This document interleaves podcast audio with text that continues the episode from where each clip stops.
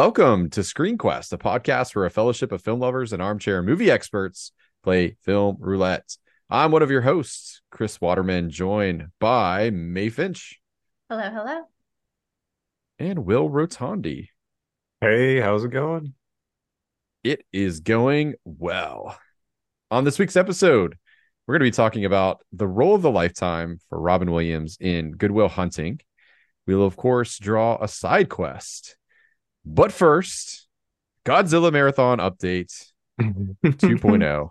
So I am officially one third of the way through the Godzilla franchise with regard to Toho specifically made films. Uh, I misspoke slightly in the last podcast when I said there's 33. There are 33 films if you count the anime, which I am not going to watch. Like they're the Netflix produced like anime. Um, I'm sticking to the main line. So uh, the good news for me is I have three less films that I need to watch, but I have made through 10 of them. Technically almost 11. Uh, I was in the middle of Godzilla versus Hedorah before we started this podcast, and uh, that is the 11th film. And I'm happy to say that despite some real, real dark times uh, in the Godzilla like franchise, uh, some real low stinkers. Um, there's been some some decent movies, and in fact, the one I'm watching right now, Godzilla versus Hedorah, is amazing. Like I, my jaw's on the floor with how like original and like fun it is. So the premise is that there's like a sludge monster from outer space that just feeds on pollution and like it's a time where like that must have been very much at the forefront of conversations in the late 60s early 70s and japan is like suffering for the sins of their you know um transgressions against mother earth with this monster that's getting bigger and more powerful by the second from all the pollution that it's feeding on. It's got lots of like psychedelic like 60s and like you know 70s kind of like imagery and like songs and music. Like i've not seen anything like this in the godzilla like franchise and I, I think it's amazing like really really enjoying it. Contrastly like i said there's been some rough ones. I hate baby godzilla like so much i just like the one that i watched before that was called all monsters attack and it features a talking baby godzilla who befriends this child and his imagination. Like he's like a kid that's getting bullied and like size wise doesn't even make sense. Like he's the size of the child one minute and then he's like a quarter of the way up godzilla the next minute. Um and a guy just hate that little like cretin like the best part about that movie was that he gets like absolutely like battered for most of it by other monsters. Like i was like oh yeah kill him kill him like i just can't stand like i just the design is terrible on that thing. And uh i hate like they gave him the the braying sound of a mule or donkey as like one of his song uh, sounds that he makes. And it's just like really annoying um and yeah i just i hate everything about that little piece of crap so Is it uh better or worse than talking Pikachu? i mean i i never found talking pikachu to be that like what, what were we talking like detective pikachu or just regular pika pika like what, what what's no, the I talking don't like like Detective Pikachu. Oh yeah, I mean that's Ryan Reynolds, so that was like fine. You know, I had I had I, I had a great time at that movie. I got I uh, bought two pitchers of beer, thinking that my brother and I were going to split both of them throughout the course of that movie and another film we were doing as a double feature. My brother only had one pint and was like, "Oh, I didn't want any more beer," and I'm like, "You told me to get two pitchers." So he had to drive me home uh and i was very drunk so maybe that's also why i didn't find detective pikachu to be that bad but like um anyway godzilla marathon going quite well um even though there's been some stinkers and uh, i have been posting those reviews on letterboxd sticking to like three sentences or less. Um and since i've just finished 10 i'm going to post a ranking of the first 10 pretty shortly here just for fun on twitter and i'll do that probably at each 10 mark you know so at 20 i'll do it again and 30 i'll i'll do it to to wrap it all up so. It better be worth it that's all i can say it's a lot of movies with godzilla um okay before we go to the side quests um will was kind enough to point out in our little private group chat that the abyss is coming back to movie theaters. I think it's like one night only right? It's it's like a very short engagement for a 4k special edition remaster. This is of course the james cameron film um that is all about the mysteries of the deep dark ocean mae you said you've not seen it so we're going to try to veer away from like major spoilers Um, but Will, like, uh, I'm assuming since you dropped this in our chat, you're a fan of this film, yeah? I actually do like it. Um, I was very bad at trying to tell Mae what the plot was. and so I've kind of been like scrolling notes to remind myself because I'm like, why were they down there again? yeah, it's like a civilian crew that's going down to like look for a nuclear submarine. Um, there's like the expanded version of this film too that has like a lot more overtones about like political unrest versus like the theatrical cut. So I mean, I didn't look to see if it's going to be like the if the remastered version is going to be theatrical or not, but um, I think I it like either version. Like I, I like either version. Um, I think that a lot of people don't. like- Maybe this would have been like a good choice for like the you know the the movie that you think most critics didn't like. I feel like the vibe is that Oh. most people were not a fan of the Abyss, but I could be wrong about that because I've never. I don't know. I like it, but um, basically just like. Uh, an oil cr- oil rig crew that's going out to try and look for a submarine and they get caught in a storm and like the obviously the storm's on the surface they can't come back up to the surface and they have to stay down there and then the other stuff happens along the way um and there's this mysterious force that's down there that they're trying to figure out what it is um a lot of cool uh, special effects uh, that Chris was mentioning um, off the podcast, but uh, were definitely like groundbreaking at the time and segued very well into other uh, Cameron projects like Terminator 2. So So confirmed it is the um, special edition, which I don't know if I've actually seen. So I might go I might go see this in theaters just because like if it's like James Cameron's like one of the few directors when I see director's cut or special edition, I'll Mhm. actually sit up and pay attention. Um Aliens like comes to mind, like that's his preferred version of the film, and like probably 10% of the population seen it, and it is by far the better version of Mhm. Aliens little bit longer you know it's like probably close to three hours but for uh for monetary reasons they didn't release it into theaters and i don't know if it was the same thing with the abyss like maybe the runtime was getting a little too long for like you know the more length of the movie the less times they can show it so that's usually what that comes down to a lot of times with box office but uh I'm pretty sure because I feel like, yeah, it's 171 minutes. so, yeah, Yeah. I feel like Cameron was like, now is my time. Everybody's going to see these Marvel movies that are forever long, and my Avatar films can be the same length. So, let's do it. Let's double down.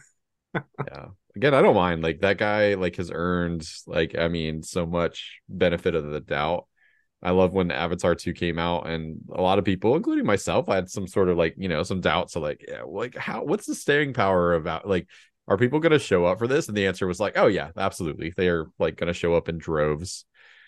Um yeah. Sorry For if you can hear my dog he's whining back there. What's the matter buddy? Here. He's like, I saw Avatar as well, What's the matter? and it was good. sorry about that You're good. He can join the conversation too. He's welcome. but he probably uh, has as much to say as I do on this film. So How about the Abyss? Yeah. yeah. Yeah, what are- what are his thoughts on, uh, it's a good December flick, like to go see. Like if you want to see something that is like pretty creative. I uh, I watched it over the pandemic um with Marianne, and she liked it. Like I think it's held up really well. It's got a um you know like a lot of Cameron films like a, a fairly well written like female like protagonist like who has a lot to say and do and is interesting and is not just like a love interest, right? Like, which is always appreciated, especially for an 80s film. And Michael Biehn is the bad guy, which is like fun because normally, like, Yeah. at least in that time, like he was like always kind of the hero character.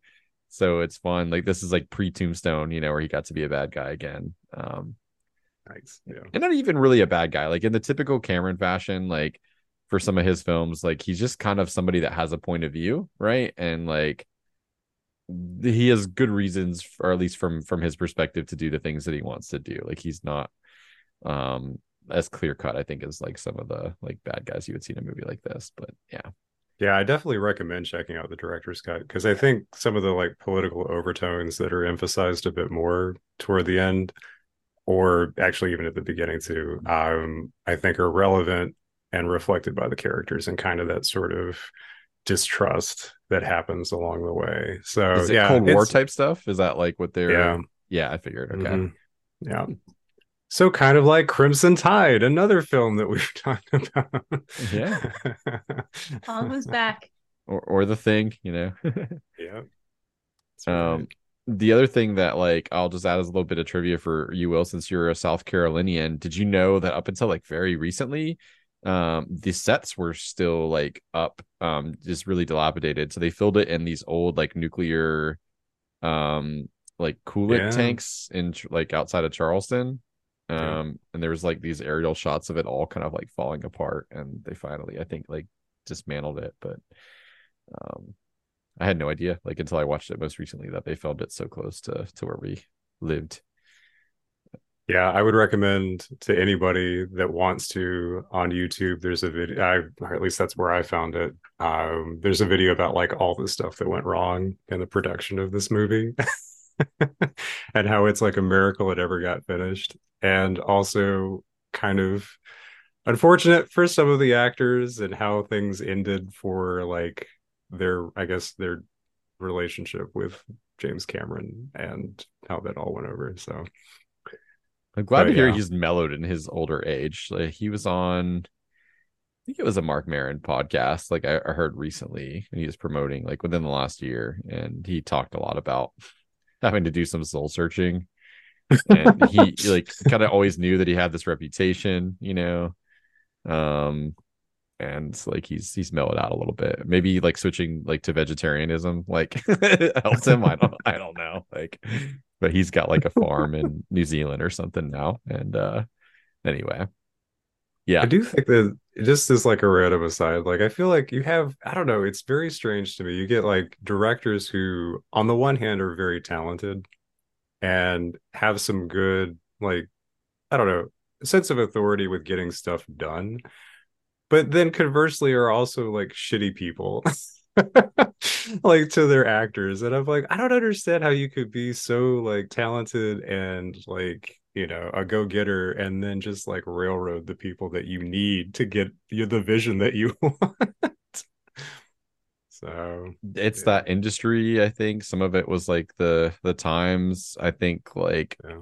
We romanticized for so long this idea of like the tortured artist, the uh the angry genius, you know, and I think thankfully like we've slowly gotten away from that or trying to as a society to be like, yeah, it doesn't really excuse like just because you're a genius at what you do doesn't excuse like shitty behavior. yeah. But um yeah, I know like the whole entire like set of aliens shut down for like two or three days because like something as simple as like he didn't want to respect the like tea time culture of the British like crew working on the film. Yep yep uh, and they were like, "Fuck it, like we just won't Yeah, like, work. oh, hell Fuck no." you, fuck you. Yeah, like we're just not gonna work on this. Like, good, good luck making the movie without a crew." And Yeah. Sigourney Weaver had to kind of like famously step in and like kind of mediate like a solution to to that. And they had worked with Ridley Scott on Alien, you know, who was a British director, who totally understood tea time and some of the cultural like nuances there. But um, anyway, I digress. Yeah, I agree with you, Will. It is like it's always kind of wild to me, like some of the stories you hear from, especially like 60s, 70s, 80s, 90s, like films. and- Mhm. Yep. We're grateful to Chris for never skipping our tea time. yes otherwise we would revolt yeah, I would never skip on tea time. Oh, no. Um, here's a here's a, a, a sidebar that we can cut out. But what's your favorite tea? If you guys don't have one, I'll just cut this out. But Uh, I, I have a lot of favorites, so it's hard for me to say. Uh, I drink a lot of chai. That's probably what I drink the most of. Yeah, good chai, like a tiny little splash of milk and like a little tiny bit of sugar in it, like just Mhm. just enough for the mouthfeel, right? Mm, that's Mm. amazing. Yeah. Yeah. I'm I'm with you. Like I think like a good chai. Darjeeling is probably like also one of my favorites. Like I really like the earthiness of that. nice. Do you drink tea, Will? on occasion if i want to calm down it's usually like chamomile if i want to Mhm. get a little pep in my stuff it's earl grey and if i need a little flavor it's oolong but Earl Grey hot. Hell yeah. yeah that's right gotta go the captain picard route Yeah. actually a london looking- fog is really good too so Yeah. uh, i'm sorry what were you gonna say man I was just gonna say that Earl Grey has kept him looking the same age for 40 years, so There's gotta be something to it. i should switch off coffee um, Well, there you go. There's there's your little uh there's your actual tea break for the podcast right there, talking about our favorite tea. Thank you. And now I'm gonna go ahead and pull a quick side quest before we transition to Good Will Hunting. Uh, this category is teamwork makes the dream work. Oh, So yeah. I'm going to read the description of this because I think this is a new one for this year and uh, to the podcast in general. So this I is heard- talk. Ab- oh, go ahead. I was just gonna say I heard tea work, not teamwork. teamwork. yeah. Mm. Tea does work and it makes the dream work. Sorry, Um, I'll shut up about tea. No, no, no, no. No, don't stop. it's just now it's the theme of the episode um so this one is actually perfect for the the today's episode anyway but it's talking about a film that you think was made that much better because of perfect casting um so speaking of michael biehn uh tombstone is a Ah, film yeah. that i think like you read that on the page and i'm sure there's some good bits and but like every single person just about in that film from bill paxton to powers boothe to val kilmer yeah. uh like somebody else delivering those lines of doc holliday like in a different way than val kilmer like it- you're gonna groan like but then like val kilmer comes in and just fucking kills it um i think that's a great example of how you have the right cast with a mediocre script and you got movie magic like in a way that just works. And it's like everybody understood the assignment. That movie's so soap opera but like there's just conviction from from everybody in the cast. Like there's even like little tiny cameos that like i forget about like every time. And like so i watch it and i'm like oh shit i forgot like this person's in this film this person's in that film. Um see i'm you're nodding along. You've seen tombstone i'm assuming will? Absolutely, but it's been ages, man. And I'm glad that you brought it up because I would watch that movie again in a heartbeat. I mean, I I agree. You mentioned like so Kilmer, you've got Paxton, Michael Biehn, you've got Sam Elliott, you've got Kurt Russell. Um, so yeah, dude. Like I I remember I remember like vaguely like the basic plot, you know, and for the characters, but overall, like I I couldn't tell you much about the film. I just remember liking it a Ah, lot. And for the same reason that you mentioned, just like the actors that are in it make it that much better. So and i mean like so even so uh like Stephen Lang is in that and he plays the big bad in Avatar both 1 and 2 like the, the Mm. colonel who's like ripped and he's really scary he plays a complete coward in Tombstone like he's got like a big mouth and then like anytime like there's violence or like things pop off he like begs and he snivels and he's like so great in that um and it just kind of shows his acting range but yeah I don't think there's a wasted performance in that entire movie like really um famous also like- Charlton Heston was in this. What? yeah yeah that's one of those cameos i'm always like oh holy shit yeah i forget you're in this for like five minutes you know but um also famously troubled production right like that's a film that i Oh. think like uh so kurt russell kind of ghost directed like after they fired the uh director like three quarters of the way through filming. So it's a little un- uneven but I, again i think like you you got everyone that like just instead of phoning it in and being like this is disaster just gives it their all um and uh, it works. Like again it's a soap opera um like in western like you know like wrappings but i don't care. It's it's great Haven't seen it. All I can say is holy mustache. yeah it's great mustaches. yeah. it's cheesy as fuck so like if you watch it and you're expecting like an unforgiven or something like it's not that like at all um but yeah I, I love that it's become one of marianne's favorite movies like so her helicopter squadron and the marines like all their like i you know uh imagery and stuff was like based off of tombstone but she had never seen it and then like we watched it probably i think even after we got married like for the first time and she's like yeah i see why everyone loved this this movie is great. Mm. Feel like it falls in between like so it's like you like oh what was it? The quick and the dead is like super cartoonish and then you've got tombstones a little bit more into the realistic but the soap opera and then like then you get into like the serious western stuff so if that sort of like puts a gauge more on mm. where that's at Yeah, yeah, I think like yeah, it's it's maybe not a step like as far as the Sam Raimi like Western, but no, but it's not too far off at times. Like genuinely, like there's some bits in Tombstone that are just like you're like, oh, this is so fucking cinematic, like in kind of a bad way, but in a way that's so bad it's good. Like, yeah. Um, I point like one of those stupid clickbait things, like some like there was like a little thing like pointing out I never noticed when Val Kilmer's like wasted, and the guy's like, "You're so drunk you couldn't hit nothing," and he's like, "Well, I got two guns, one for each of you," like because he's like seeing double or whatever. Um, he twists the guns in like opposite directions, which I've never noticed. I'm like, so I was like, Ah, okay, I learned something from a clickbait like image, whatever. That's cool. Huh. Thanks, internet. So yeah, that's your assignment, Will, this weekend. Go watch Tombstone. Oh yeah, gladly. I volunteer as tribute. I'm all over it. Yeah, it's not historically accurate at all either, Mae. So just prep yourself from that. If you're like, if you're like doubts, like when you're watching it, like yes, like What? I wanted historically accurate hats on those cowboys. Yeah. Historically accurate mustaches. Well, the mustache is actually like maybe I don't know. Like, actually. Sweet. Well, um thanks for letting me share that uh that example. I think that really does perfectly encapsulate teamwork making the dream work. And now it's time for Mr. Rotondi to uh to guide us through the discussion of Good Will Hunting, uh, which decidedly different um kind of vibe than Tombstone. Just a little bit. uh, if Tombstone took place in South Boston, yep. Actually, it's probably closer to like, oh geez, what's that one that we watched? The musical? Oh my god, I can't believe it's West not coming. Story? to my- Yes, Yeah. I couldn't think of the name. God, this is why I'm terrible at this podcast, you guys. for our audience, we're filming this like you know um during the week, like which is something that we we kind of like out of necessity during football season have started doing. But like usually we film on Sundays where I think all of our brains are a bit more like refreshed. So it's okay, Will. You're doing your best. We're all doing our best.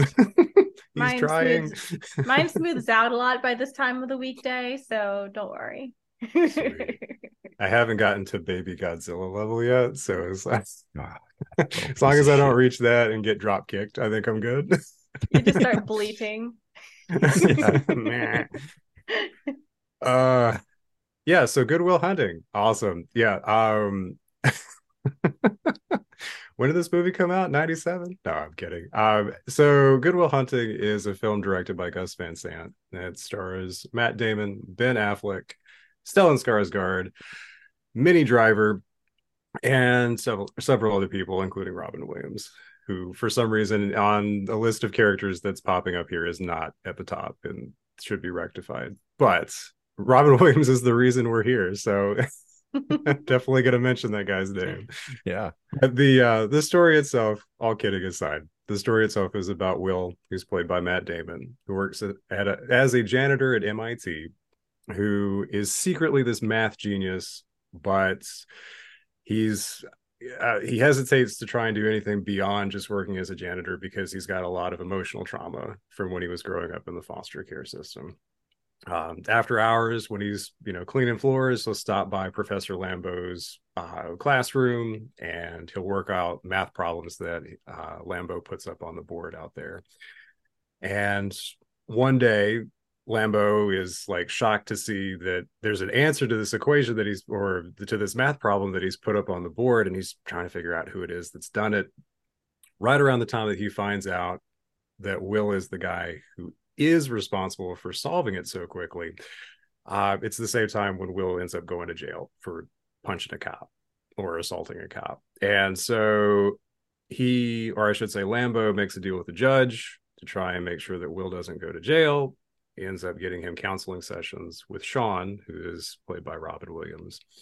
And it's through those sessions that we see that Will learns to to get a little bit more comfortable with taking risks in life and going beyond the safety net of what he's established in South Boston uh, with his friends, including Chucky, who's played by Ben Affleck, and takes a chance on having a relationship uh, with a love interest in the film, played by Minnie Driver. And by the end of the film, not only do we see this, you know, this relationship that he has evolved with Sean, um, with his friendship that evolves with him, but also then we get to see him will take a risk and go out into the world and try to see where this love interest is going to go um, with Skylar, who's played by Minnie Driver, um, who's gone out to I want to say San Francisco by the end of the movie. Uh, but I think Stanford, yeah. Okay, yeah. So that's pretty much it in a nutshell. Um, I remember this film getting. I, I feel vaguely like I remember the first time I watched this movie, but I was definitely like middle school i want to say was it so it was 97 so probably or even younger than that and then um i this is going to be like the most random thing to comment on but i remember it was around the time where my mom had asked me if i wanted to watch it and which you know that for some of the stuff that's in the fo- in the film might be kind of weird, but it was like she asked me if I wanted to watch it, and then she was like, "It's not gonna be like an action movie." So it's like, I guess I was young enough to feel like I needed to have some sort of like, I don't know, uh, some sort of like um, action movie or conflict that was going on on the screen in order to stay entertained, and I was just like, "No, I'll watch it. It's fine." And even for being really young when I saw it, like I really liked this movie. And so I am excited to hear your general impressions about it and to go through some questions specifically about Robin Williams and why I think, I mean, besides the Oscar that he got for supporting actor in this movie, like why it is such an important role, I feel like, in his career. So, um, but Mae, I'm going to turn it over to you first to get your feedback on what you thought. I'm just imagining from that anecdote you said, uh, you talking to your mom and being like, "Is this a kissing movie?" I know. Grandpa, what did you read this thing to me for? That's very cute. I watched this for the first time in college. So I was like relating hard to the like love story between Will and Skylar and all that. And that's like where all my focus was. Whereas this time I'm just like, really thinking a lot about Sean and Lambeau and kind of like I don't know, like the their complicated kind of estranged friendship that like had more in my focus this this watch for sure. Um as well as just the interaction between uh Sean and Will because I've been to more therapy now. So um yeah, so it was interesting kind of seeing like how my attention shifted. Um, I still like it a lot. I, I will say the stuff that when I was in college, I was like, oh, this is like such smart, quick banter. Uh, fell a bit more flat for me this watch. Um, there are still some really funny back and forth though between Will and Sean. Their chemistry is amazing. Um, I love for Robin Williams that he got to be a very serious and heartfelt character while also still getting to be very funny, but just in this kind of dark and subtle way. And yeah, yeah I just really appreciated his performance. I think this was a great pick for the category. Yeah, I agree. Some of the lines, it I, I feel like just the whole like setup in the bar when we first meet Skylar and you get like that one like preppy dude who's trying to sound very pompous and like he knows all this stuff to basically embarrass Chucky, who's trying to hit on I think either Skylar or the girl who was with her. And then Will steps in and tries to like one up that preppy guy. And I feel like back then that sort of dialogue probably was like, oh, you know, this is this is very I don't know, this is very smart, this is very witty because in some ways it sort of made me think of like oh so this is like the evolution of the stuff like we get with like aaron sorkin where it's like we're just here to listen to characters talk to each other you know like very quickly and very like having all these obscure facts that they just throw out at each other that everybody seems to know. And so yeah i agree like going back and watching it i'm like yeah but only in the sake of this movie do they probably talk like that like i don't I'd just be more impressed if somebody in a in the bar would actually like just strike up a you know an argument and it sound like that. But yeah, good points. It makes for a good, moment, oh, right? Sorry. Like, like it's oh, yeah. like it's one of those things that like you just you, it's so well executed that you, like you're willing to totally like overlook the illogicalness of of that whole entire exchange, right? It's yep. fun, but Yeah, um, no, I I mean Good Will Hunting's just it's an amazing film for a lot of different reasons. Um I think that there's like an authenticity to it. Um like it feels very much of that place and I think that's because you know the people that wrote it and are starring in it like have a connection to that city and I think it's a really important aspect to why the film works. Um I was curious because I was like, why did this win more awards? Like, what was it up against? And I was like, oh yeah, as good as it gets in Titanic, like in LA Confidential. Like that was a big year for for cinema and like really memorable films. So I think that's all the more impressive for me that Robin Williams took home the Oscar, like given the people that he was up against. I know Greg Mhm. Kinnear and I think Cuba Gooding Jr. were nominated for As Good as It Gets, and then you know you have a, probably a litany of people with like Titanic and LA Confidential um and i think it's well deserved too. Like um while i like will hunting as a character i think like sean like every scene that he like he's in is like the more magnetic of the two people and is really the emotional anchor point to the whole entire film. Like he's the key to unlocking the things that lead will to you know sort of the maybe not happy ending but like hopeful ending that we get at the end and um, I don't know. I just I love everything about this movie. When I rewatched it a few months ago, it had been like probably 20 years since I like I mean like since I had seen it, like probably like right when it came out, honestly. Like and um I was just so pleasantly surprised by like how wonderful it still felt and like how well executed everything was and just um came together nicely for me.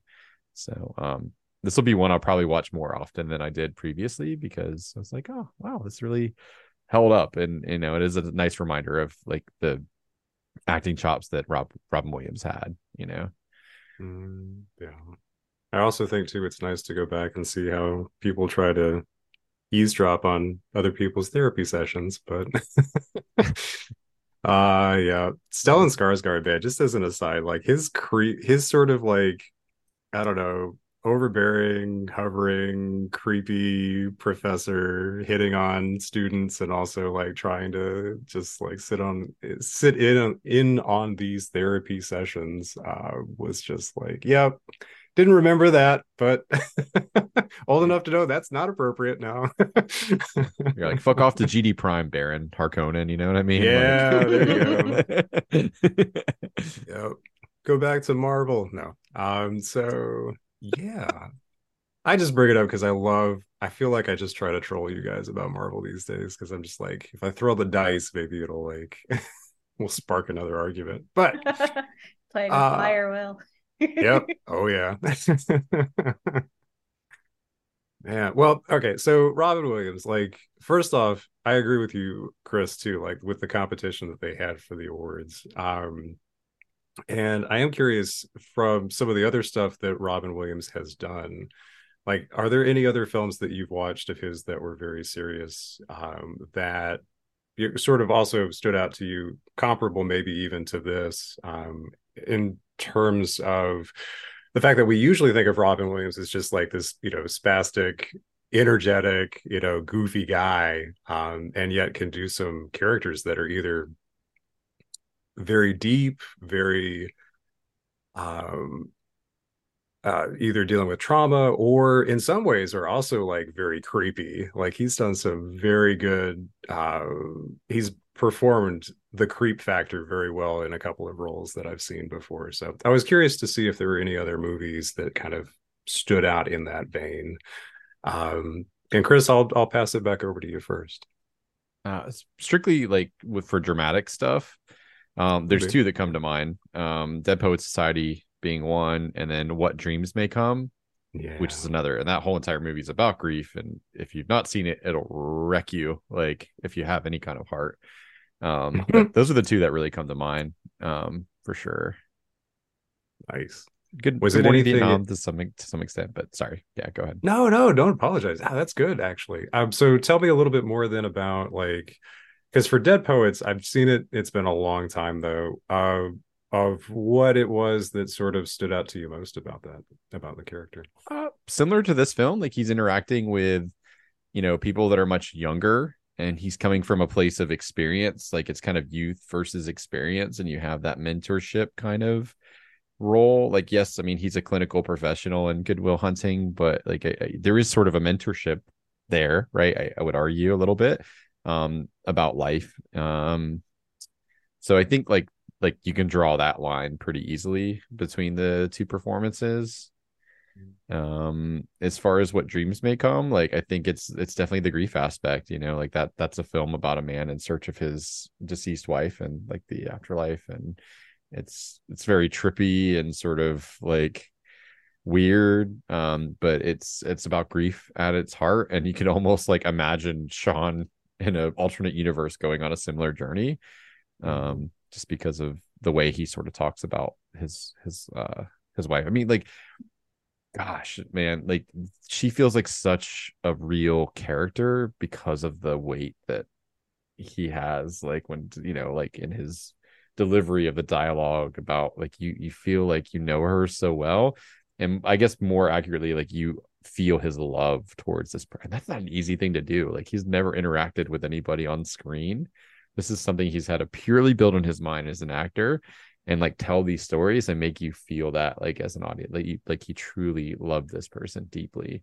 Just the way that he smiles remembering you know some of the more fond memories or funny memories and the way he gets angry you know at will. Like it's just not an easy thing to do man. But uh but yeah those are the two roles i'd pick for for that reason uh well chris picked one of my mind which was going to be dead poet society but um, a couple others that have been more serious. Ironically, I am going to say Patch Adams because I know mm. it's about a clown doctor, which sounds very silly, but that shit gets heavy. There are some really dark plot twists in that, For and sure. um, a lot of it comes down to kind of talking about like what do we owe each other, what do you owe the patients that you're working for, what do you just like owe other people in general, and um, I think that uh, the way he portrays Patch Adams and kind of going through that journey of figuring that out is very moving. Um, I'm also I'm torn between two very different options as well. Uh, August Rush, which he plays kind of a villain character there. Mm-hmm. Um, I don't know if you guys have seen August Rush, but I haven't. Um, yeah it's about this this kid who is like i don't know if like orphaned or something uh or like ran away from his parents somehow separated from his parents and is like very musically talented and robert williams kind of like takes him under his wing but in a way that's like very clearly like not good and taking advantage of the kid and mm. um like is such a scary villain and to this day i don't know if it's just because i'm so used to seeing him as like a lovable relatable character and it's jarring to see him be creepy or what but so that was good and then another one that's kind of like not a great film he was in is bicentennial man and oh, I think Bicentennial Man's pretty decent. Man. I think it's decent. I, I, loved it as a kid. I just pulled it up now and it has a 37% on Rotten Tomatoes. Okay, so people fine. don't I, agree with us. I think we but... I think we uh we decided Rotten Tomatoes can suck it. Um even though it's an aggregate. I think I think that was our uh, our uh, my feeling. Um I'll own it. I'm not gonna try and bring the group in. yeah, it's been a long time since I've seen it, but I remember enjoying it well enough. Yeah, and I, I remember him giving very moving speeches on like what it means to be human and like, you know, arguing for the humanity of him as this really old robot person who is by all measures besides organic, basically human. Yeah. And um just like is very good del- delivering kind of speeches in that in that role. But um yeah, I would have to say I agree. Good Will Hunting stands out from those for me because you get to see a lot of range and a lot of different emotions coming from my character. And he does get his like little monologues that he gets to do, but that's like not the only moment you see him shine. Like like his is his face acting is very expressive. You can see in just his body language like how well he's communicating things just through that. And it, I think it really shows the different layers he brings to acting and the subtle kind of very smart dark humor which i think is fairly hmm. authentic mm. to like his natural kind of humor is very yes. nice to see man i'll tell you what if i if i was looking for a therapist i would i would like to i would talk to him yeah uh yeah the um I feel like, and this is going to be really weird for me to throw out as two examples because I don't remember. Big surprise, I know. I don't remember much of either of these movies, but I know I watched them. And one is uh, One Hour Photo, which I just remember how creepy I thought Robin Williams was in that movie. Um, and then he was in something with Al Pacino. Insomnia. I think- That's a Chris Nolan film. I know. And I'm like, surely I would remember this. And I don't remember. I literally remember nothing from this movie except the fact that they're in it together.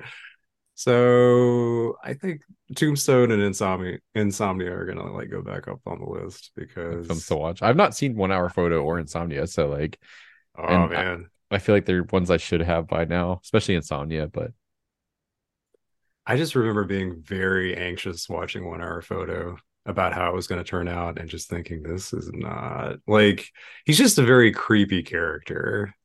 And I don't remember enough to have any other opinion beyond that.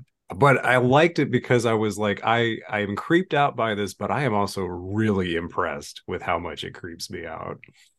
So in that vein, it's just like you you see certain actors that you think that you would never imagine them in that role and then you're just sort of like engrossed in watching how they're going to continue to portray it not necessarily to the same vein that i would feel like with heath ledger as the joker but kind of on par with something like that where it's like you know you just you would never picture that person doing this and yet here they are and they're actually doing a really good job so yeah I'll throw one more out there that just dawned on me when uh, we were kind of going through the film- filmography. Um, Jack uh, maybe is not well thought of. Do you remember that? Movie? oh yeah, yeah, That's one that like eh, like I felt like I cried at the end. Like so Mm. he- it's like a kid. It might be a real disease. It might be something made up for the film. I don't know. Like you'd have to like pull it up. But um he basically is aging like like his body's aging much faster than like his brain. And so like he looks older, he's bigger and so like, you know, basically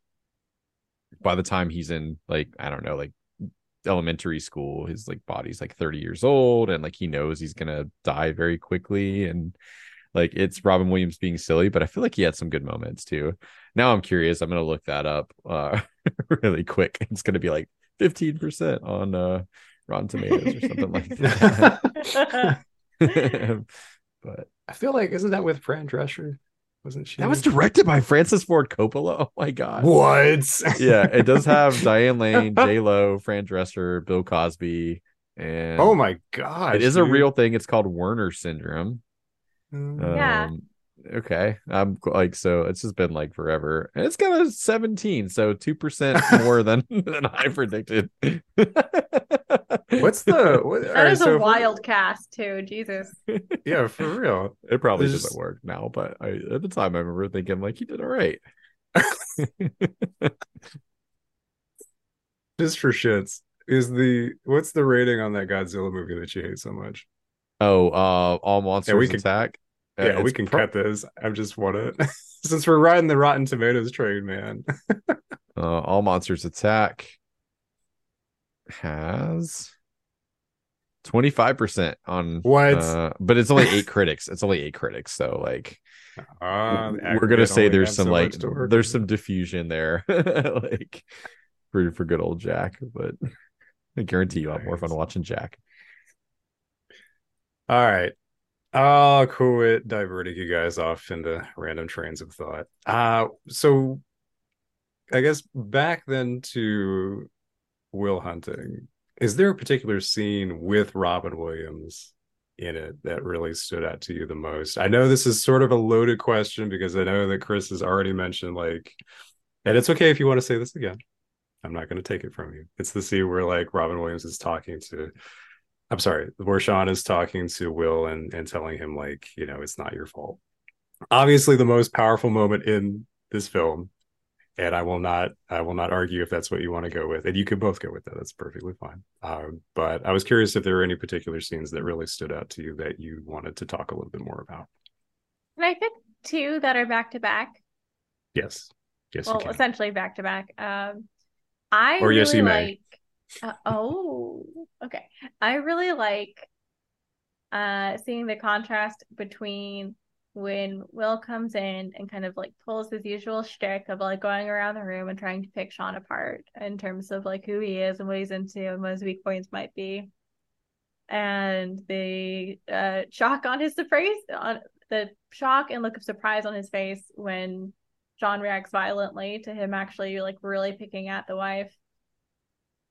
And kind of the fact that he hasn't really seen that repercussion from people in authority. He's only seen that on the streets, I think. Um, at least since he was a kid and uh like how how surprising that is to him and then when they go and walk over to the duck pond and Sean very kind of calmly um explains what he thinks of Will. It's just so interesting mm. watching their mm. different tacts, where it's kind of like, you know, I'm not gonna tell you what you are. I just know all the things that you aren't.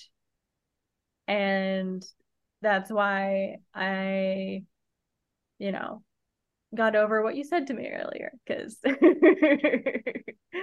you're a kid and you don't really know what you're talking about. And I was like, that's a lot of maturity. And I think it was probably really great for Will to hear Sean kind of explain like why he's forgiving Will for for you know really pressing him on the wife stuff.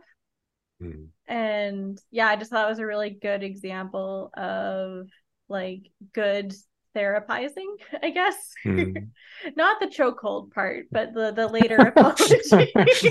Sometimes you just gotta you gotta choke a bit. You know what I mean? Like, Will kind of deserved it a little bit. no, I'm kidding. Yeah, uh, don't choke your patients, please. If you're a therapist and listen to this podcast, hopefully you don't need me to tell you that. But like, if you do, here's your reminder: you should not choke your your patients. Yeah. Do telehealth. Stay safe. yeah. yeah. Get booted from the conversation when it gets, yeah. yeah there you go. nice. Uh, yeah, no, definitely good stuff. How about you, Chris? Um, yeah, I mean, like my favorite moment is definitely the um it's not your fault. Like, I mean, it just like I said last episode, I'm in puddles by by the end of that because it's just great acting from both of them and it's such a cathartic moment i think where you get like this breakthrough and it's like the first time that like i feel like will's guard is fully down. Like it slips a couple times like in the movie before then but like and i think just the, the interplay between them is so great.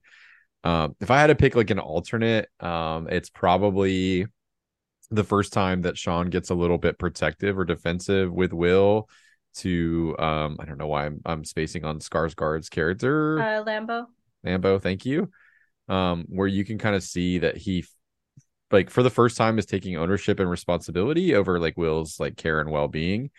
Um I think that's a really really like great and powerful scene and good bit of little character development too that uh like if you didn't know already from the fact of like like where he's working, the job that he chose and sort of all the other things that point to Sean being a guy that cares more about life than than money like i think it's sort of it's a it's it's a nice like little reminder for the audience you know that uh there's more to him and that he does actually feel some responsibility for for will you know beyond just trying to like check off that all right we've done x amount of sessions and we've gotten him through his court mandated you know therapy.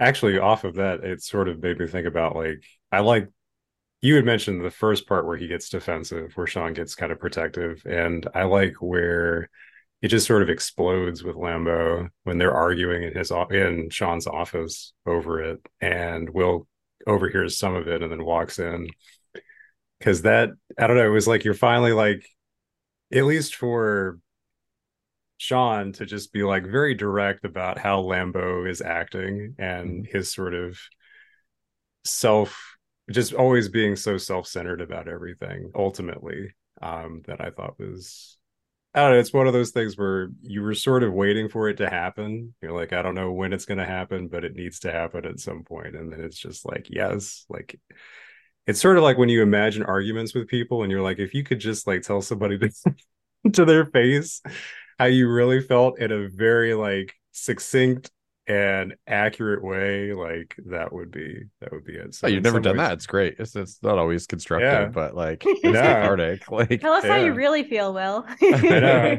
I encourage you. Working through my feelings, guys. Look, all right. when I find that ET character, look, I'm gonna we're gonna have some words. So. I told you, man. Like one of these days, I'm getting you down here, and we're gonna get you on the ET ride. We're gonna like the three of us are gonna sit in the front. We're gonna put you in the seat that has ET popping out of the basket, and we're gonna work Yeah. through all those feelings. And just like Good Will Hunting, we're gonna like rub your back and be like, "It's not your fault. bro. It's not your fault." I might need a picture beforehand. It might make it better. Uh, we could, know. Well, that's great because right next door to where ET is is the Simpsons area that has the uh um Moe's bar. So we'll, we'll go get a picture at Moe's. Solid. Well, along with that, before we kind of start to wrap everything up, I wanted to see if there were any other any other aspects of the film, character wise, specific scenes, could be the plot, pretty much anything that stood out to you about the film. Taking it kind of a step back for uh, Robin Williams, if you want to. We don't. Nec- this isn't necessarily about uh, him or the character of Sean, but just anything else about Good Will Hunting that you want to make sure that we cover before we wrap up. And Chris, I will pass it back over to you. Yeah, I just like I, I love the the bow, like like the way they put a bow on this like film. Uh it's a payoff that like it's a little cheesy, but you have the um the speech from um earlier in the film where Chuckie is like, you know, like what I hope is gonna happen is that I come up here and I knock on the door and like you're just like gone. And it's very similar to like what they do in the Dark Knight Rises, where yes. Michael Caine's like, sometimes I fantasize about looking and seeing you. Like, you know, it's like it's the same exact kind of ending, like in a way. Um, but I love how they like they kind of intercut like that with Robin Williams like reading the letter, and it's just it's such a like you get such a warm feeling. I mean, who knows? Like maybe it works out for him, maybe it doesn't, but it's just the bright little nugget of hope that's like at the center of there. And as cheesy as I know it is, like I think it's just a it's a wonderful ending to a film that feels like earned, I think. So yeah, that's again, face acting I'm a big fan of. Ben Affleck does like great face acting in that uh, Yeah. in that in that whole entire sequence. And so does Robin Williams too, like reading the letter. And then of course, you know, son of a bitch stole my line. It's great. yes. Um, I read that was ad libbed actually, which was like, yeah, because I kind of feel like you would expect that with Robin Williams in anything that he does, and so that was very pleasantly. That was a pleasant surprise to to hear about that. Also, for Will's car, man, like good luck. I mean, don't get me wrong. I think your chances with stuff working out with Skylar are better than that car making it all the way to San Francisco. let's, let's be honest. Look, he's a genius, bro. He's gonna like he'll go into the woods, he'll make some fucking flying machine like straight out of like a Da Vinci drawing and helicopter the rest of the way there. It's fine. Oh my god. Um, can I share some pet peeves that I have about this film? Yes, 'Cause please. I love I love all the parts that Robin Williams is in, and then I have a lot of pet peeves with the other stuff.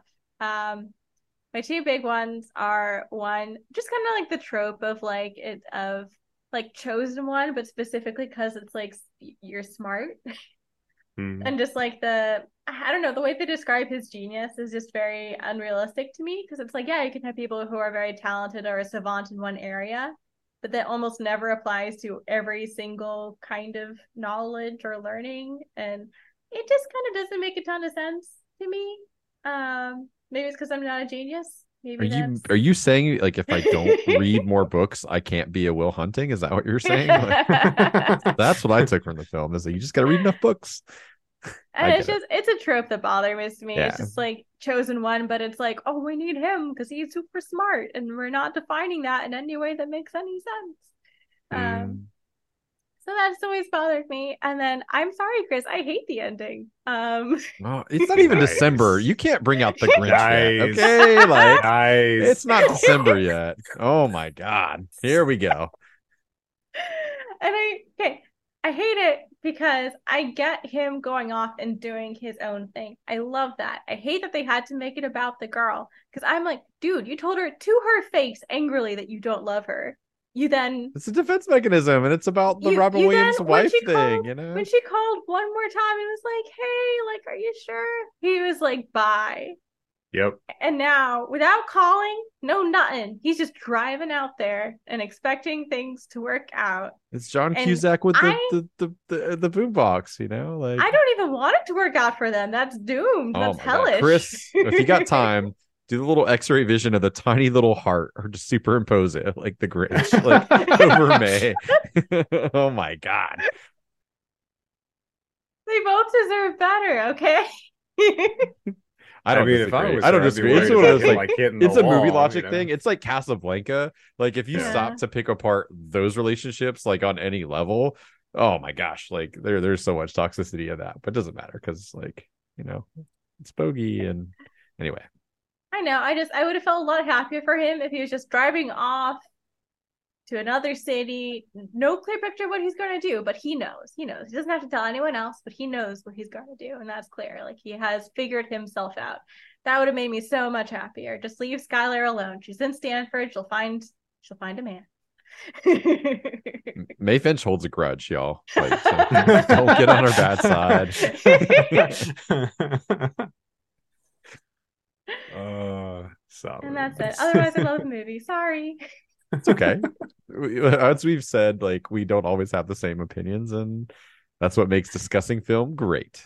Yeah. Also, you have a tiny, tiny, tiny heart, cold, Aw. but it's okay. I just want them to find better, better people. Come on. He's gonna have to work on his anger management a little bit. Can't just be slamming walls next to people's faces. You gotta be careful. Yep. Yeah. Yeah, he needs to find a therapist that'll really choke him, like out, and you know, somebody bigger. He needs to graduate to some guy with like, like a wrestler's like. Yeah. I do have a random question because it amused my wife. Well, I shouldn't. Say, it amused me at how much my wife did not like it. But when when Skylar's like, "Hey, psst, I got a I got a question for you. Come here," and she leans in and um. I'm sorry, my phone just went off there, so I'm gonna redo that for your editing. But when Skylar's like, "Hey, come here, I had I have something I want to tell you," and leans in and just like slobber kisses him, my wife was just like, "Oh, what the," which I loved, and so I just wanted to share that. So yeah, Rachel, I love you, and I, I, your opinion matters to me, so I'm putting it on the podcast. I've I've literally not exactly that thing, but like sometimes you know how it is. Like you're trying to take photos, and there's like a a sweet spot where like the posing and everything is well and it's natural, and then it's like you're trying to get like a better one, and then things kind of start to like fall apart because everyone's like thinking about it too hard. Mhm. I have literally licked the side of my wife's face, like just to like get her to like loosen up and like laugh and like you know like more just to you know get a get a reaction. So um I I sympathize for the slobbery kiss. I think like that, that's the kind of dumb Save shit that I do. like no. kissing's all right. Just like watch the food. I wouldn't do it in like- public, like you know what I mean. Like this, is like like I'm talking like family gatherings and shit, where it's like, yeah, Oh, just in front of your family. yeah, It's like grab and then like. ah. yeah, just like one big long like tongue stroke up the side of the face, like a cartoon character, like a Yeah. Scooby Doo. Yeah. Yeah, yeah. Ugh. I'll tell you what, it works though, man. Yeah. Not, not thinking about like getting the perfect pose anymore. She's too busy punching me usually. Oh yeah. oh god. Solid. Um, I thought it was a cute move personally, not whatever Chris is describing in the movie. Um, Yeah. But I agree. The kiss was very aggressive. Like I think it's cute if you're like going for a little kiss, but that it, it was a lot. Yeah. Yeah. So I, I understand where your wife's coming from, Will. Awesome. I think overall, like as a character, I remember really liking Minnie Driver and how she portrayed Skylar in this movie. Like I know there's not a whole lot that goes on, and that's just sort of the unfortunately that's just kind of the the realm that a lot of female roles ended up with. But like I just really believe that she cared about Will. And I just thought she was a really good actor, and that I think that was the first thing I ever saw her in. Granted, I haven't seen too many things since then with her in it. She pops up now and again in the stuff that I'll watch, but like I really liked the job that she did with what she had. So, Yep. gonna sh- give a quick shout out to Minnie Driver. Oh yeah, she's in uh, Our Flag Means Death too. I saw her recently. What? Yeah. Nice. Oh man, another reason to watch that show. Still haven't, but I know you guys like it. So Indeed. excellent. Well, I think that's pretty much it for what I've got. So if you guys are good as well, then we will transition over to a quick lightning round. Of, One one quick hypothetical question for Yeah. you. Yeah. Would so we talk about sequels and prequels. Would Mhm. you watch a prequel called Bad Will Hunting? That's, Ah. that's about like Will Hunting just being like like at his worst. Like I do kind of want to see all those court cases he got himself like acquitted from. yeah, no, me too, man. Like that's like that, that- I'd watch that. Um if nothing else, uh, like a, maybe like a short like parody sketch like on SNL or something. Um I think there's a Jay and Silent Bob or Kevin Smith movie where they they parody the how do you like them apples like thing. It's in one of those films and it's got Gus Van Sant and like the same actors and everything and like anyway. Yeah, isn't it like Jay and Silent Bob Strike Back? Because I read Yeah. about that too, where it's like, because I I remember watching the movie and I vaguely remember them pitching a sequel to Good Will Hunting, and I didn't realize that Gus Van Sant at the time when I saw that he was in there and had a cameo. Um, but I remember, or at least I didn't remember it um, having happened. And then also just the fact that like Kevin Smith's pretty much the reason why this script that Ben Affleck and uh, I'm sorry that Matt Damon and Ben Affleck wrote for this film. So it's you know it's only I I, don't know was, it's only fitting that it would be like honored then later in a Kevin Smith movie. Yeah, no, I, it makes sense. Like I, I just I couldn't remember which you know he made a lot of stuff in the '90s, and if it was Jay and Silent Bob Strikes Back, I was way too traumatized from something that happened earlier in that film. oh, I wasn't like old enough to go see it like without like a parent or guardian, so we went with my friend's mom, and I will tell that story off the mic because I I will turn a shade of red that's deeper than anything on the screen currently. Like like if I have to tell that story, but yeah. Anyway, not a good movie to see with uh, your friend's mom. Like we'll put it that way. we've all mm, we all I think we all have those stories. Yeah. but yeah, no. So yeah, look at the Ellie dog. Oh my gosh. ah, puffers. Ellie, you better come to D and D next week. Aw. I wish. I don't think she get along with the kitty cats. Oh yeah, true, true, true. She was See- bothering me, and if I pick her up and annoy her, she usually leaves me alone. Aw.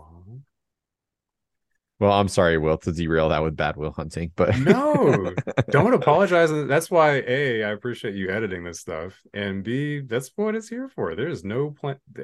Trust me, you listen to me ramble on about like a bunch of stuff that has no bearing whatsoever on half the stuff we talk about. So you're good, buddy. Um, I was trying. There was something else too that came to mind. Oh, just something random that I remember reading through too, like as a surprising uh making of fact, which was that John Lithgow apparently was the reason why they were able to film at Harvard because like Ah, they tried to at first. And I don't know how he found out about it, but he reached out and I guess made a phone call and got permission for them to do that, which I thought was really cool.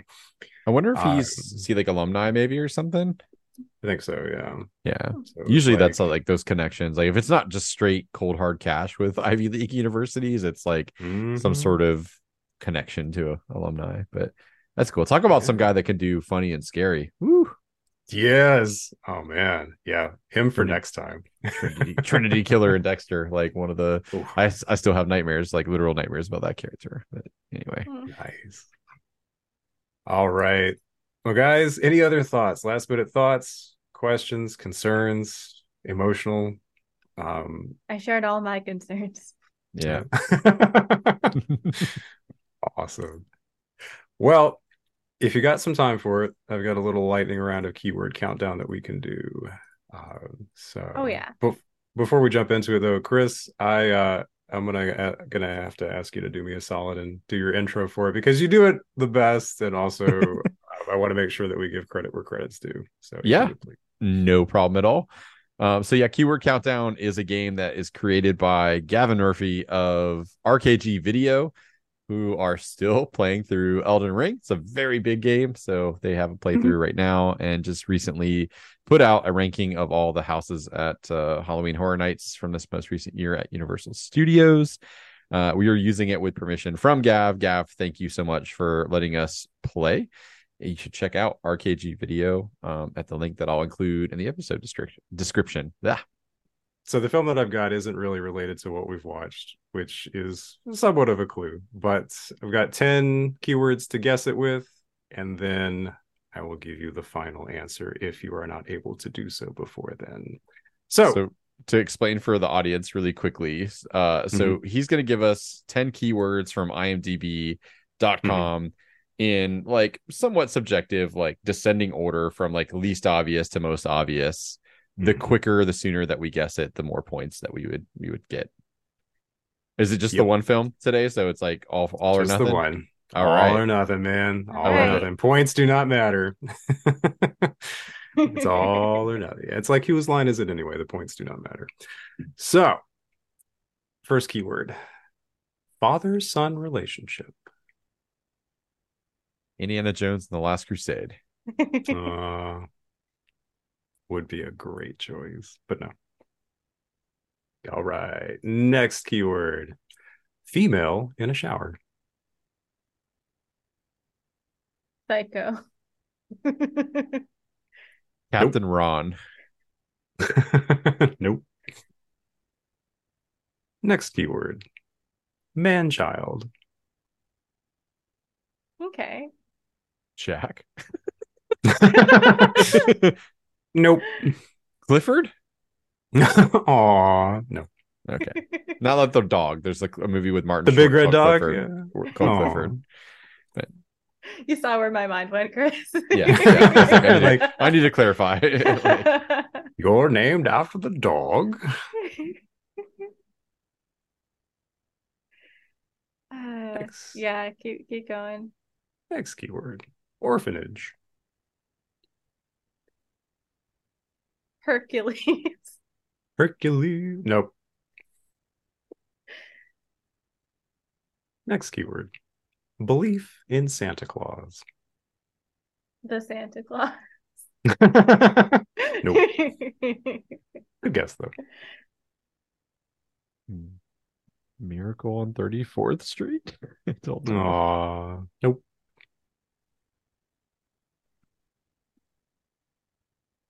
Next clue. Shopping mall. National Lampoon? Nope. Next bad, clue. Bad Santa. Oh, go ahead. Yeah, no, uh, but but good guess because that was pretty funny. Actually, that was not what I expected you to say, Chris. So I like... been a while since uh, I've seen that, so I was like, eh, maybe. Solid. Um, next keyword: Jack in the Box. The fuck.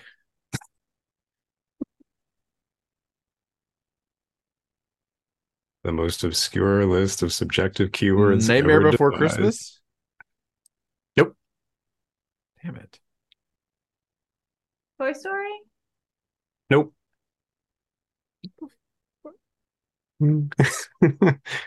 Next keyword. One word title.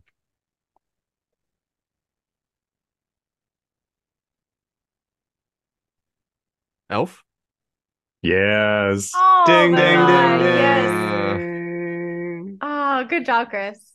God, man, yeah, the, for sure. The, the amount of genres and eras of like everything that went through my that was a roller coaster. Yeah, I was like, what is this?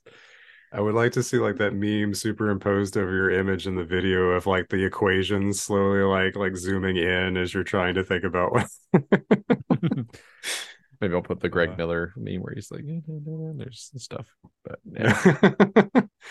Yep, the last two I think uh that I had up here were uh blah, last two keywords that I had listed or clues, I guess, since there's more than one word, is uh cotton-headed ninny muggins and Gimbel's department store. Nice. Nice. Uh so thank you both for playing. Chris, congratulations for getting it. And also we're just about riding into that holiday season. And I think Elf turned like what 20. So What? Shut the fuck up. No way. we're Did it- old. Oh my god. see. Don't say that. Turn 20. Let me see. Let me see. Let me see. Yep. Turn is Ah. turning 20. Wow. Well, that is a good reminder. We have one more traditional episode that we're going to do uh, before we pivot to our winter holiday season, where it'll just be holiday films of our choosing. Um, so that is a nice pick, Will, and a great way to help us segue. thanks. And thank you. Who's for ready to see what our final traditional episode of Screen Quest is going to be around For the year. Let's do it for the year. Yeah, sorry, not ever. Like the podcast is fucking over. you keep spraying this on us every year, Chris. That's right. All right, I'm gonna give him like an extra long shuffle here.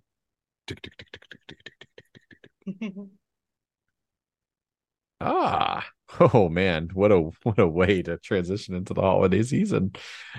Uh, it's gonna be our first past the tissues which Oh, is our no. tearjerker category. Oh shit. So after we've just watched a tearjerker, Prepared us. Prepared us for the pain. let me see what the tearjerker is gonna be because, like, as is my normal tradition, I totally forgot to pull up the, the list of films. Um, it is going to be will pick. Ah. So this will be your final one that you have to do for a while. Will, unless you want, to do you want me to reshuffle? You've had No, no, two no, in a row. No, like, like, if you're if you're okay with uh We're, we're on this. the feels train, man. We're gonna ride it. I believe this the way to the might be a, a film that you talked about either in the very first episode of Screen Quest or within like the first couple, and that is Life is a House. Yeah. So Oh, um I'm I'm really like I'm kind of excited that this came up on the on the list. So Yeah. um obviously don't spoil the film, but um Mhm. I know you have an emotional connection like with the film. Like why did you pick this? Like just kind of briefly. Uh, so when I watched it, and I'll be candid about it, um, it was when I was a teenager and going through depression. And something about this movie just really the weird thing is it's not the so Hayden Christensen's in it and plays kind of like an emo kid, and it's not his character that I was like connecting with. It was just the relationship that his estranged father, played by Kevin Kline, is trying to like reconnect. And there's something about it that just really got to me. So by the end of it, I was just like, every time it's like water. At least it was when I was a kid. When I was a teenager, it was like waterworks every time I would watch like through to the end of the movie. And this is not to say that I'm, I'm not like bashing Hayden Christensen by any means. It was like I, it was one of those performances of his when he was younger that I actually thought he did a good job at. You know, he got a lot of flack for like you know Star Wars back when it first came out, and so watching this, I was like, oh hey, it's this guy. It's actually pretty good, and the cast is great, and yeah, Kevin Kline man was there was just something about that relationship that I just really and I've got like a good relationship with my dad, so I don't know what it was, but it was something about it that just really got to me in a in like a good cathartic way. Like I felt good having watched it afterwards. So Good. Yeah. Well, I'm very very excited. Um, yeah, I I uh, I've not seen this film. Uh, it's one of my mom's favorites, and Marianne actually really likes it. So I appreciate you nominating it, and uh, I really can't wait to talk about it. I think Hayden Christensen gets like unwanted hate. Like the Star Wars stuff, I don't think is really like 80% of that's not his fault. Like no. you know like when the script says i love you and like your response is no i love you like and that's that's what you got to work with like i'm gonna say that like you probably did your best you know but uh any event um i've heard this is like a really good performance and there was like another movie called uh Shattered Glass or something. I think that he was in. That's I, th- I think I could Mm. just be making that up, but that's supposed to be really good. But um, yeah, I really can't wait to watch it, dude. Awesome. Yeah, I'll Well- see if it still gets to me as much as it used to. So Yeah, you'll have to give us a like a, a you know an update. Like we'll do like a little tissue meter, like you know, know. that, like it was five tissues in. No. yeah, we'll see. I'll bring the beer. That might also, yeah. There Yeah. Always helps. Well, that about wraps it up for this week. We, as always, appreciate the support. Thanks for hanging out with us for another week to talk about films. You can find us on Twitter at ScreenQuestPod. And uh, as I said in the episode description, you can find out more about RKG video and a couple of other fun things. Um, I am going to have those cards worked into the pile for the start of next year for the fan submissions. Thank you for sending those in. Sweet. And after next week, we'll have a run of holiday films, beginning with The Christmas Prince, Mae Finch's right. pick from last year that sadly COVID had other plans and we didn't get to watch. So very, very excited Finally. to watch that. But Just be glad I picked the first one and not the third one. Oh, what happens in the third one? I watched the first one. What's gonna happen? Oh, you'll see. She's I have like, the, get the the triple two just to feature, find baby. But yes. Uh, until next time, we hope you have a happy Thanksgiving if you are celebrating. Um, we'll see you next week. Bye. Bye, guys. Bye.